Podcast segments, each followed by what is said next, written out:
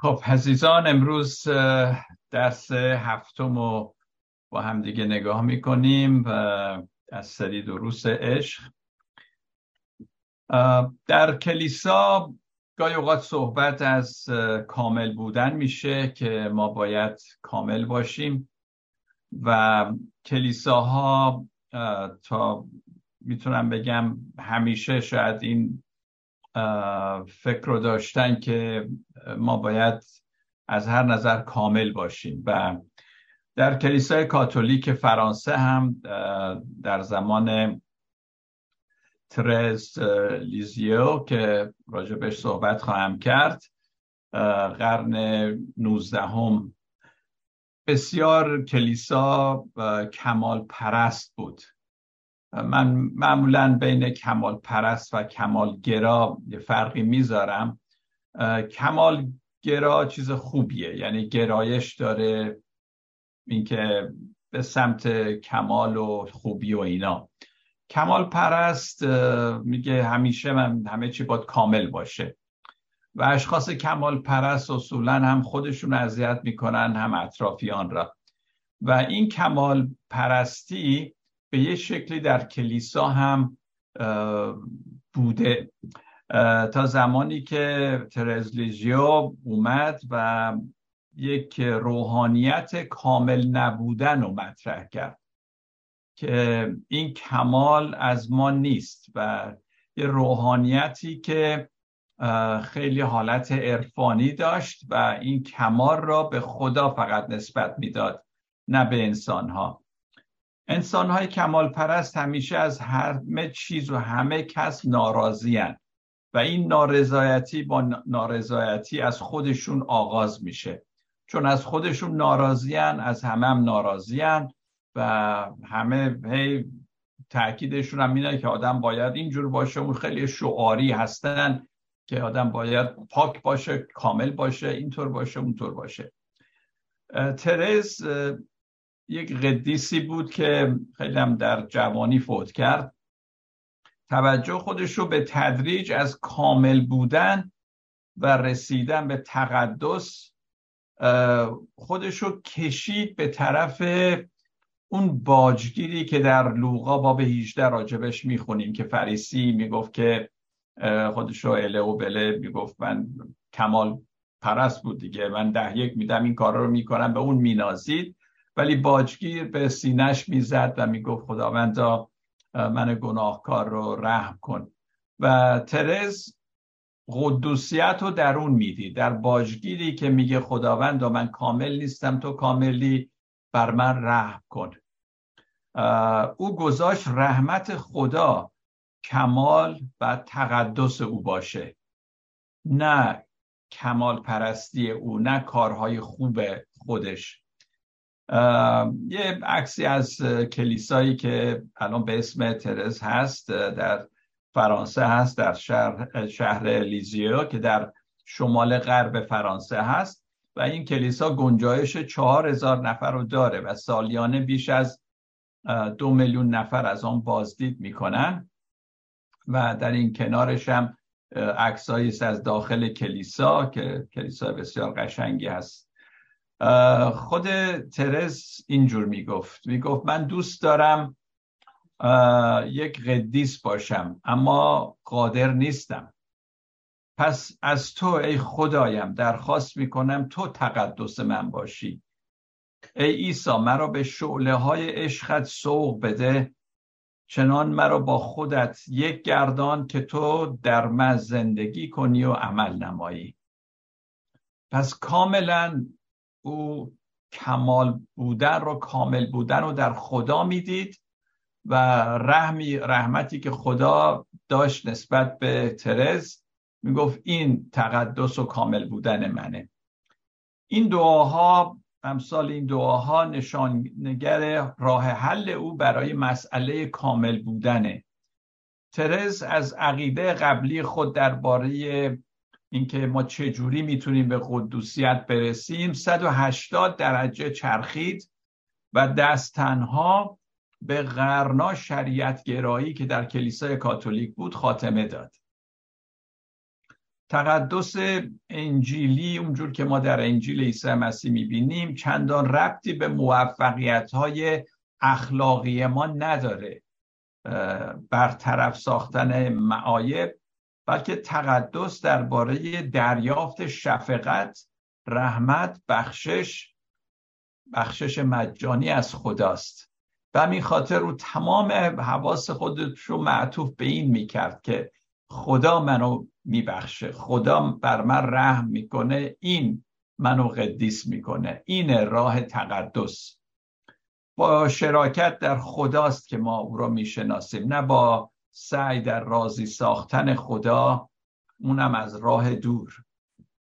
پس اینه اون کمال و قدوسیت و نیکویی که ما باید طالبش باشیم. پرفکشنیزم کمال پرستی هیچ ما را کمک نمی‌کنه عزیزان در روحانیت ما در رشد روحانی ما. راه یکی شدن با خدا با راه کامل شدن فرق داره. کامل شدن باعث میشه که ما فکر کنیم با کوشش خودمون و جدا از خدا و جدا از دیگران می‌تونیم به کمال برسیم. و این در این فردگرایی مسیحیت فردگرای غربی خیلی به چشم می‌خوره. این مباهاتی که بعضیا دارن به قدوسیتشون مینازن حالا مستقیم یا غیر مستقیم. اینا اینا اون کمال پرستی است که در انجیل مسیح جایی نداره. انجیلی که افتادگی و فروتنی به ما یاد میده. به کمال رسیدن برای نفس ما خیلی خوبه برای ایگو ما. من این موفقیت رو دست آوردم این موفقیت رو دست آوردم. هرچند شاید ظاهرا ما بگیم که به فیض خدا سیناست ولی اگه مواظب نباشیم این کمال پرستی باعث غرور میشه و ایگو ما رو در واقع پرورش میده. متاسفانه تاریخ مسیحیت گواه هست که چگونه برای رسیدن به این کاملیت شخصی مسیحیان یک راه بیهوده ای رو پیمودن. یکی شدن با خدا وقتی صحبت اینو می‌کنیم یکی شدن با خدا شامل بخشایش اوست شامل صداقت صبر شفقت اینجور چیزها رو با خودش داره. اون تجربه که ما با خدا یکی میشیم با اتحاد با خدا کسب می‌کنیم از ما یک انسان بهتری می‌سازه. بسیاری از مردم وقتی می‌بینن نمی‌تونن کامل باشن. اونجور که کلیسا می‌خواد و اونجور که فکر می‌کنن کتاب مقدس از اونا می‌خواد از دین یا کلا زده میشن. اصلا زندگی روحانی رو یا ترک می‌کنن چون نمی‌خوان تظاهر بکنن. می‌دونن کامل نیستن. ولی گویا کلیسا ازشون می‌خواد که کامل نشون بدید خودتونو. درد دارید ولی درد رو بپوشونید با ایمانتون. و اینا چون نمی‌خوان تظاهر کنن در عمل یا آتئیست میشن بی خدا میشن یا آگنوستیک میشن. آگنوستیک یعنی نمی‌دونن خدایی هست یا نه. و این همان این کمال پرستی همان فکریه که میگن هیچ همه یا هیچ. یا همه یا هیچ. یعنی همه رو سیاه و سفید می‌بینن. این حالت سیاه و سفید دیدن و بیش از حد به این شکل فکر کردن همون کمال پرستی هست. بسیاری از ایمانداران فقط سعی می... این در واقع چیکار می‌کنه؟ کاری که می‌کنه اینه که یواش یواش ما بدون که شاید بفهمیم بعد از سالها که میگذره هی سعی در حفظ ظاهر داریم. حالا یه چیزی من نگم که از من ایراد بگیرن که من مسیحی نیستم. یه چیزی نگم بگن برادر این چه حرفی بود که زدی؟ عملی نشون ندم غذایی نخورم که اینا بگن آقا نجس این یا چیزهای از این قبیل. و مثل که با ترس زندگی می‌کنیم. و اینه که ایمانداران یواش یواش ظاهر ایماندار دارن. به همین خاطر ظاهر حفظ کردن چیه؟ مرتب کلیسا رفتنه و اما دیگه اون اشتیاق درونی و محبت و شادی که با خدا هست شاید دیگه ندارن ولی ظاهر رو حفظ می‌کنن. می‌خوان کم کامل خودشون رو نشون بدن.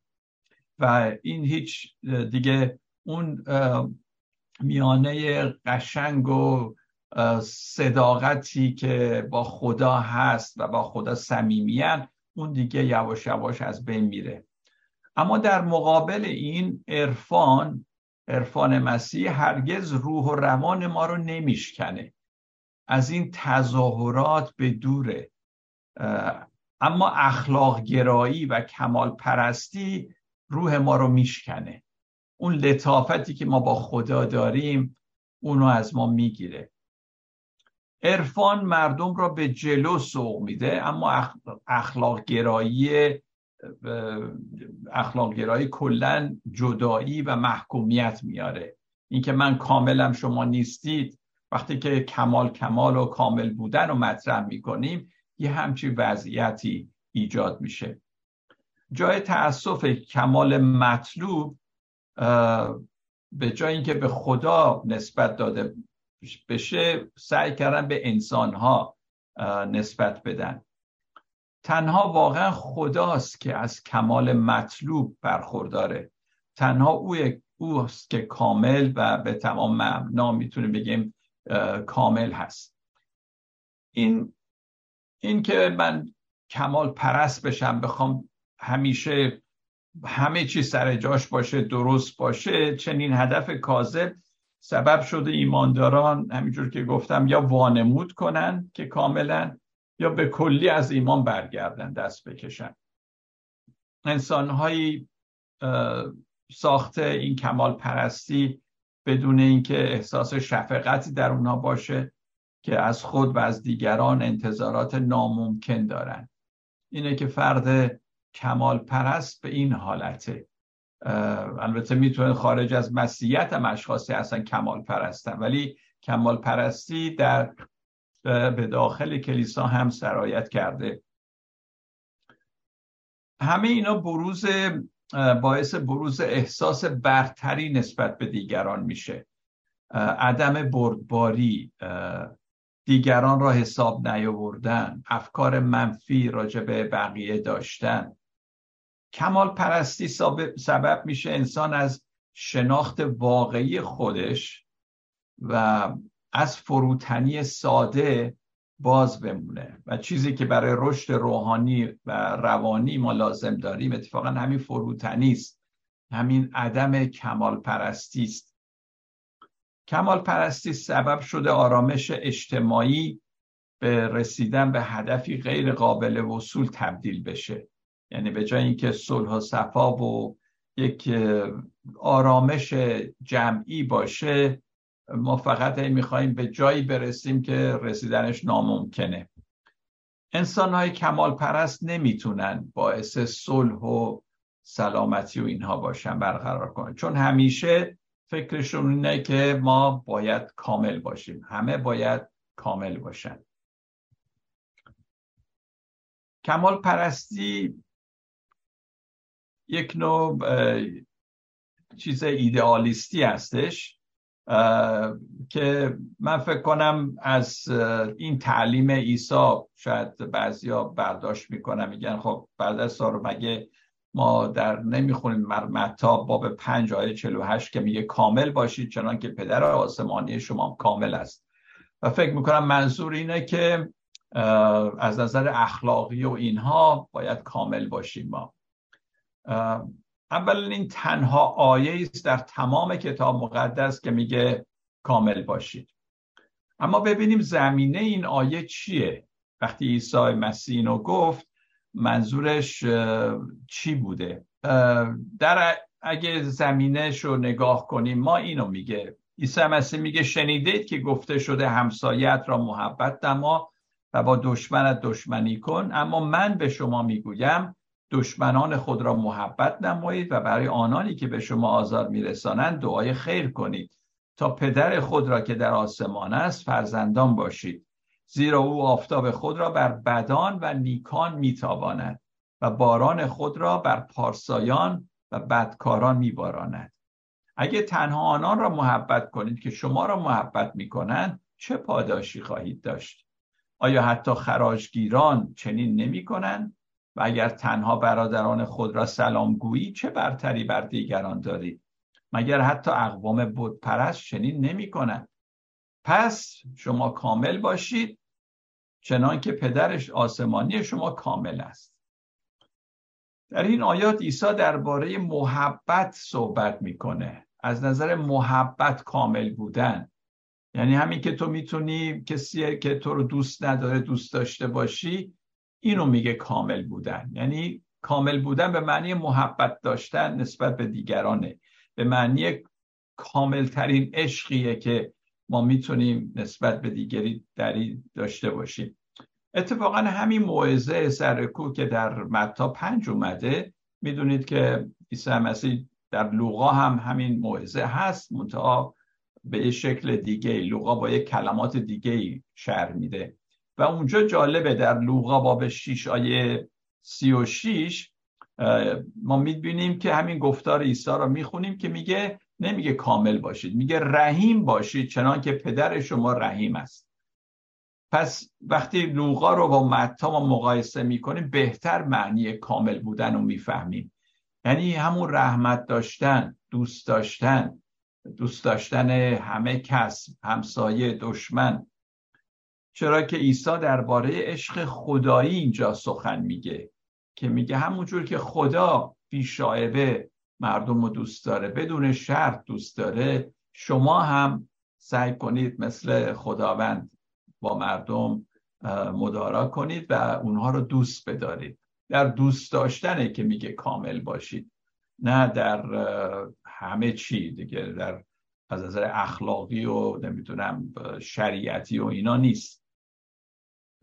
بعد میگه خدا خوب و بد را دوست داره و بر هر دو باران رحمتش رو میبارانه.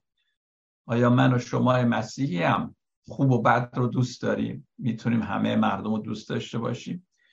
عیسی منظورش اینه که ما هم مانند خدا باید مردم را دوست بداریم. خب هرچند این کار کار سختیه اما کوشش باید کرد. این الگوی ماست عیسی مسیح الگوی ماست که باید از او تبعیت کنیم. ولی اکثر مسیحیان این دستور سخت را از نظر سخته دیگه نه دوست داشتن همه. این این دستور سخت را اومدن خیال خودشون آسون کردن و کامل بودن را از حریم عشق بیرون کشیدن و به چیزهایی مانند مثلا رفتن به کلیسا زنا نکردن دزدی نکردن نه که اینا چیزهای خوبیه ولی منظورم اینه که به اینا فقط ربط دادن. که اگه این کارا رو نکنی تو کاملی. در حالی که عیسی مسیح تاکیدش روی محبت کردن بود. اطاعت این قوانین که این کارهای بد رو من نمی کنم این کارهای خوب رو من می‌کنم خواهی نخواهی در ما یک نوع غروری ایجاد می‌کنه. افزایش میده غرور ما را. و نه محبتی که نسبت به خدا و خلق خدا داریم. عیسی هرگز چنین دستورات دینی صادر نکرد.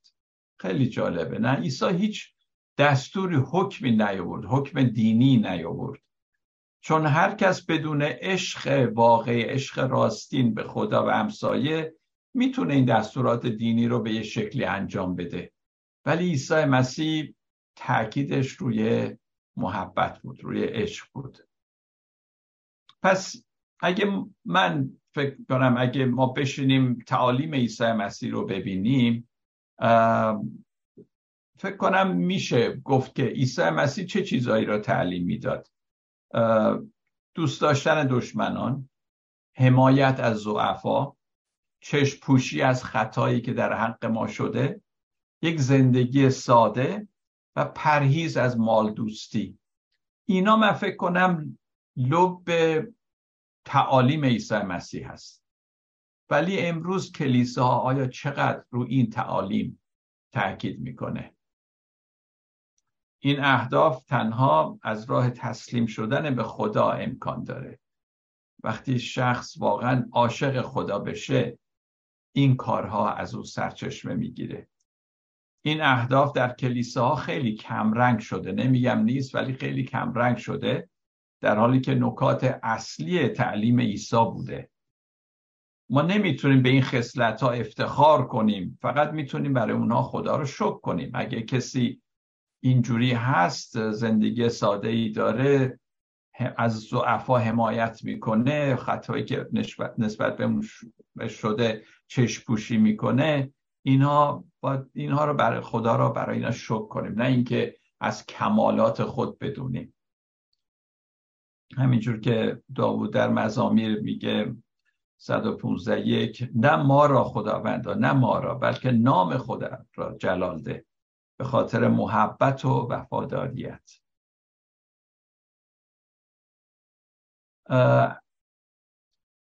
عزیزان یادتون هست وقتی که عیسی مسیح در خونه اون فریسی بود و این زن روسپی میاد و پاهای عیسی مسیح رو میشوره با اشکاشو و بقیه میگن چرا اینو را میده که بیاد این زن کثیفی هست و اینها. بعد عیسی میگه محبت بسیار او از آن روست که گناهان بسیارش آمرزیده شده است. چقدر قشنگ باز صحبت محبت رو اینجا می‌کنه. خود عیسی مسیح گفت خوشا به حال رحیمان زیرا بر آنان رحم خواهد شد. عزیزان کلا برای اینکه یک جریانی در کار باشه حالا جریان مثلا برق و بگیم یا لوله ای که مثلا آب درش جریان داره این جریان لازمش اینه که دو سر این جریان کاملا باز باشه. و عیسی مسیح رو به ما یاد داد دادن و گرفتن. و, و این جریانی است که ما در تسلیس اقدس هم می‌بینیم. وقتی ما نمی‌دونیم که به رحم و بخشایش نیاز داریم خودمون اون موقع در دادن اون به دیگران هم ما خیلی دستمون باز نیست. کسی که نیازمنده از خدا بگیره بخشش همه چی که همون کسیه که می‌تونه دیگران رو هم راحت ببخشه. پس این این این یک آبی این جریان است که همینجوری باید در ما بجوشه. می‌گیریم و بعد به خدا و به دیگران میدیم. از خدا بخشش رو می‌گیریم به دیگران میدیم. رحمت خدا رو می‌گیریم به دیگران میدیم. از این نظره که میگم هر دو سر این جریان باید باز باشه. وقتی ما نمی‌دونیم که به رحم و بخشایش نیاز داریم بعد نسبت به دیگران هم نمی‌تونیم اینجور رحیم باشیم. پس همیشه با دستانی باز در زیر بارش رحمت الهی باید ما بیستیم. برخی از ماها شاید چنان زیر ضربات بیعدالتی های خانوادگی بودیم یا جاهایی که به ما رحم نکردن عدالت و روا نداشتن که اصلا نمی‌تونیم راجع به رحمت و شفقت فکر کنیم. فکر می‌کنیم اینا یک توهینیه به عدالت. از این رو نسبت به کسانی که از گروه ما نیستن ما اونها رو نسبت به اونها نفرت داریم اکراه میکن اکراه داریم که با اونها شاید همنشین بشیم. گروه خودمون رو تشکیل میدیم. و از این لحاظه که بعد خصومت های عقیدتی پیش میاد فرقه هایی که به جون همدیگه میفتن من به یک نوار صوتی گوش می‌کردم. یک بخشی از اون راجع به تاریخ مسیحیت بود و می‌گفت که در سه قرن اول مسیحیت که دولت روم خصومت داشت و مسیحیان و جفا میرسوند می‌گفت در کلا در این سه قرن شاید چند هزار نفر بیشتر مسیحی شهید نشدند کشته نشدند. ولی بعد تاریخ مسیحیت رو نگاه می‌کنیم خود مسیحیان شاید میلیون ها نفر رو کشتند بین کاتولیکا و پروتستان ها جنگ بود و همدیگه رو میکشتن. و به خاطر چی؟ به خاطر عقیده. مگه ممکنه پیروان عیسی مسیح به خاطر عقیده که دارن که جفتشون مسیحی و این میگه نمی‌دونم باید اینجوری فکر کنی اون نگه میگه اونجوری فکر کنی به جون همدیگه بیفتن و همدیگه رو بکشن. ببینید چقدر تاریخ نشون میده گواهی که مسیحیان اسمی به صلاح بگیم مسیحیت اصلا راه کجی رفته و مسیحیان چجوری اصلا فراموش کردن اون چه که استادشون عیسی مسیح گفته و زندگی کرده. صرفا سر عقاید مذهبی همدیگر رو کشتن. و چقدر مسیحیت از این تعالیم شیرین و عاشقانه عیسی دور شده.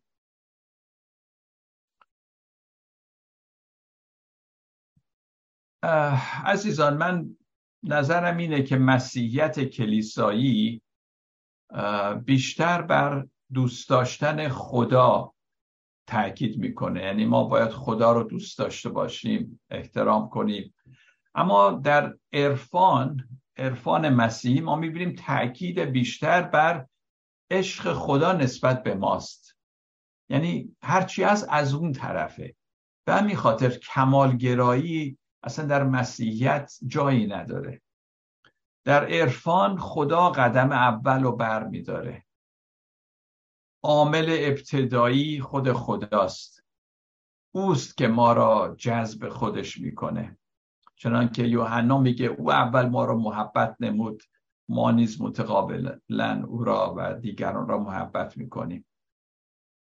شخص عارف نخست سرشار از عشق الهی میشه. و بقیه عمر را با این عشق به سر می‌بره. او راههایی میابه تا متقابلا این عشق را به خدا برگردونه از راه خدمت و عبادت خدمت به خلق و در مراقبه و در دعایی که خودش می‌کنه و با خدا راز و نیاز می‌کنه. عزیزان ما عشق رو نمی‌تونیم با کوشش رو با کامل بودن خودمون کسب بکنیم. عشق چیزی است که به ما داده میشه و ما همان را به خدا برمیگردونیم. تفاوت اینو می‌تونیم درک بکنیم که واقعا عشق اصلا بعد نقطه شروعش از خداست و به همین خاطره که اگه اینو خوب درک کنیم که با خدا یکی شدن متحد شدن و از عشق او برخوردار شدن این باعث میشه که زندگی ما رفتار ما درست بشه. عرفان زبان خاص خودشو داره. برگردوندن عشق به خدا بر ترس بنا نشده بلکه بر سرمستی از حضور خدا. عجیبه نخستین معجزه که عیسی مسیح کرد در یوحنا آب دو می‌خونیم که آب رو به شراب تبدیل کرد و در یک عروسی هم بود. و من فکر می‌کنم عمدن یوحنا اینو نوشته که نشون بده رفتار ما با خدا شبیه یک عروسیه یک پیوندی است یه یکی شدنی هست و در اونجا هم آب رو به شراب تبدیل می‌کنه. شراب که فکر کنم نشانه سرمست شدن از عشق الهیه. و میگه شراب خوب را آخر نگه داشتی و این شراب هرگز تموم نمیشه. چیزیه که برای آخر نگهداری شده و این در واقع مسیحیتیه که من می‌بینم. خدا به این شکل به ما عشق میبرزه و خدایی است که می‌خواد با ما این رابطه رو برقرار بکنه.